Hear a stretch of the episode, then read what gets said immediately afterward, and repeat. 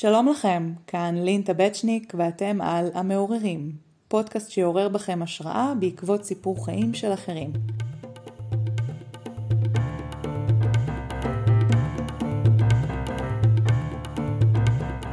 המרואיינת שלנו היום היא שיר עזריה. שלום. שלום שיר, מעניינים.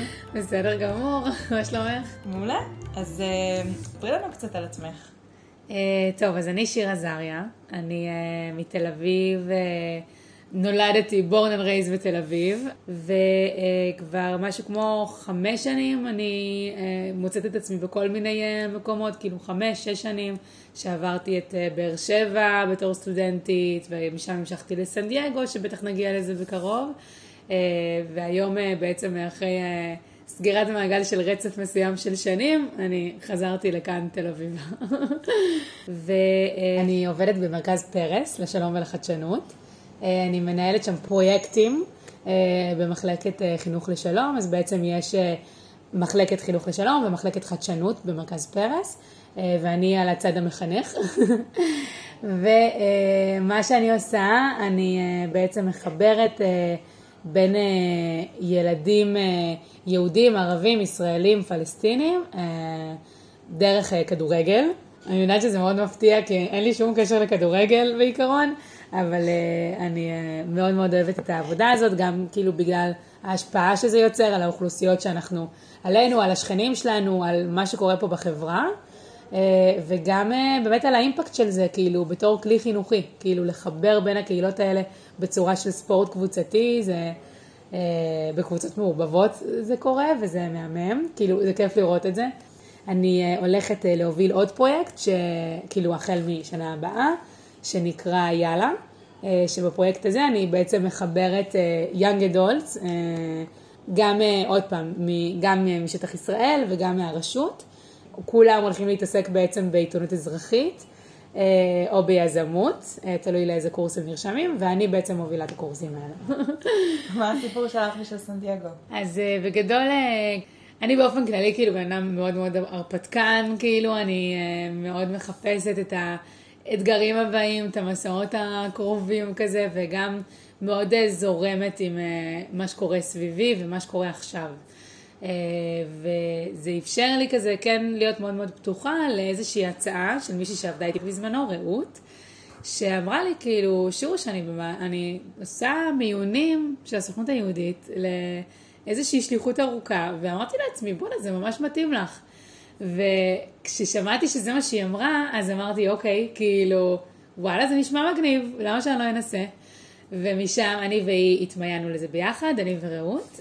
והגעתי בעצם לשליחות ארוכה, אה, שאותה המשכתי שנתיים אה, בסוכנות היהודית. זו שליחות שהייתה אה, במסלול של קמפוסים ספציפית, זאת אומרת עבדתי עם סטודנטים ועם הקהילה היהודית והלא יהודית בתוך קמפוס שנקרא אוניברסיטת סן דייגו של קליפורניה, UCSD. ושם היה איזשהו קסם חדש, כי אם עד אז הייתי ממש הרפתקנית, כזה בצורה רגעית כזאת של אה, לנסוע כמה ימים לטייל ולחזור, אז פתאום זה היה ממש אה, חיים, כאילו זה היה כבר מעבר לתיירות. וואו, מדהים. למה החלטת דווקא לצאת לשליחות? קודם כל, תמיד עבדתי בעבודות לא סטנדרטיות נראה לי, כאילו לא הייתי עובדת אף פעם בשביל כסף, זה התחיל אה, ממש מגיל 13. שהיינו אני וחברה מהשכונה, עבדנו אה, ביחד בבייביסיטר, שילמו לנו 20 שקל לשעה, והעדפנו לעבוד ביחד, למרות שנאמר לנו שזה הולך להתחלק בין שתינו, זאת אומרת 10 שקל לשעה. אה, אז ממש בעשרה שקלים לשעה, זה, רצינו את הביחד שלנו, זה היה יותר חשוב לנו כאילו מהבייביסיטר עצמו. אה, ששם כבר היה נראה לי, אפשר לראות את הדרך שאני כאילו באתי לקדם מבחינתי בעולם שלי, של כאילו אני לא, אני עושה את הדברים בשביל ההוויה שלהם, בשביל החוויה שלי ושל אחרים בה, ו, וכשזה לא ככה, אז אני לא, אני לא רוצה להיות שם, כאילו מהבחינה הזאת. אה, אבל אה, כן היה את המקום שזה נתן לי איזושהי משמעות, גם מאוד קסם לי, גם ההרפתקנות שבי, אבל גם באמת על להכיר את הקהילה, וצורך כאילו ב... לחבר אותם אליי, כאילו, שהבנתי שזה התפקיד.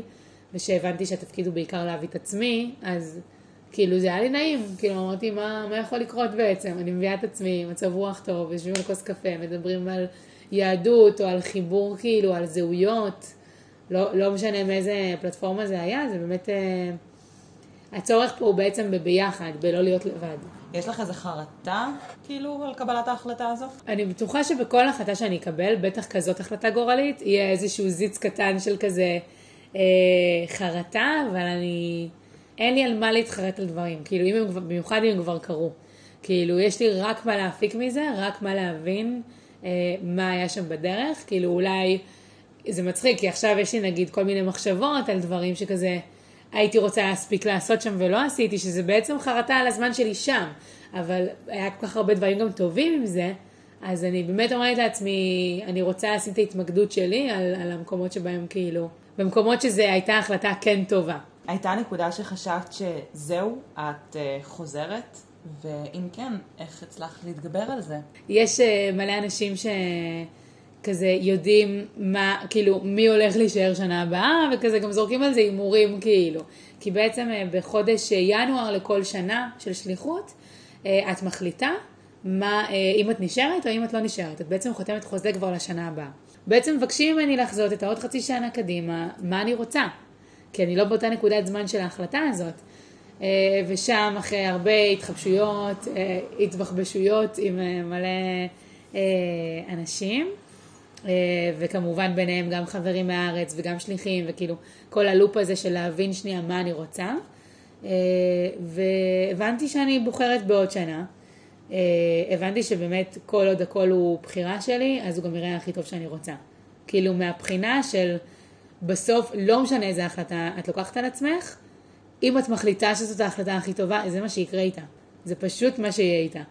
איזה כלים היו לך במהלך המעבר והשהות? אני חושבת ששני כלים מאוד מאוד אה, ברורים שהיו לי, זה היכולת שלי לתקשר עם אנשים, כאילו החברותיות שלי, זה שאני לא אדישה על המרחב סביבי, אה, יצר בעצם את המצב ש... זה וגם זה שיכולתי לבקש עזרה. כאילו, אני חושבת שזה שני דברים שהיום אני כאילו לא רואה כל כך הרבה אנשים אה, מסביבי שכזה ששים אה, לבקש עזרה מכל בן אדם.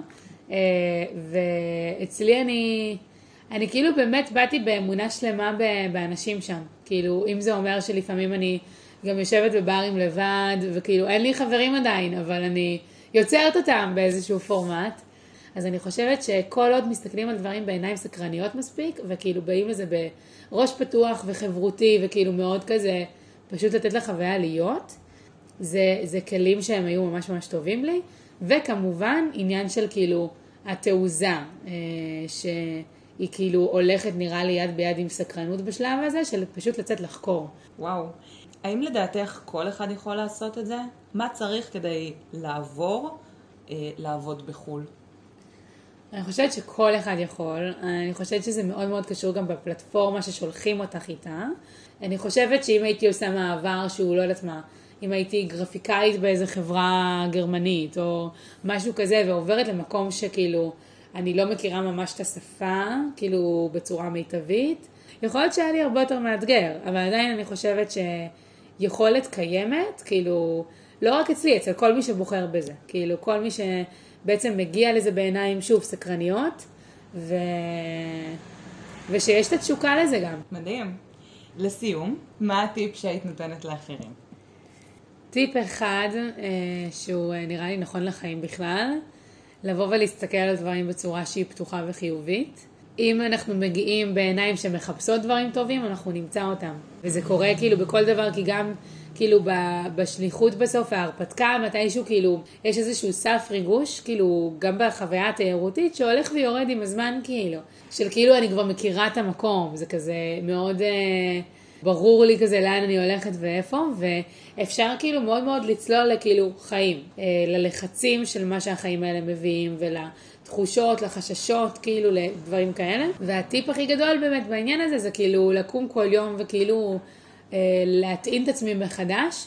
באנרגיות שמאפשרות לי פשוט להסתכל על זה אחרת. כאילו, להסתכל כל פעם, אפילו על אותו דבר, על אותה תמונה, בצורה שונה. ואני עושה את זה ומוצאת את זה גם בארץ. אז כאילו, לא חייב בשביל זה להגיע להרקיע שחקים, אפשר כאילו באמת אה, לראות את זה בכל דבר שמתבוננים בו. וואו, שיר, כמה פני אה, חוכמה ובאמת השראה, אז אה, קודם כל המון המון המון תודה. אם תרצו גם אתם להיות פרק שמעורר השראה ולהתראיין בפודקאסט, אתם מוזמנים אה, לפנות אליי כאן בפלטפורמה הזאתי, או לעקוב אחרינו באינסטגרם, ושיהיה לכולנו המשך יום מעולה.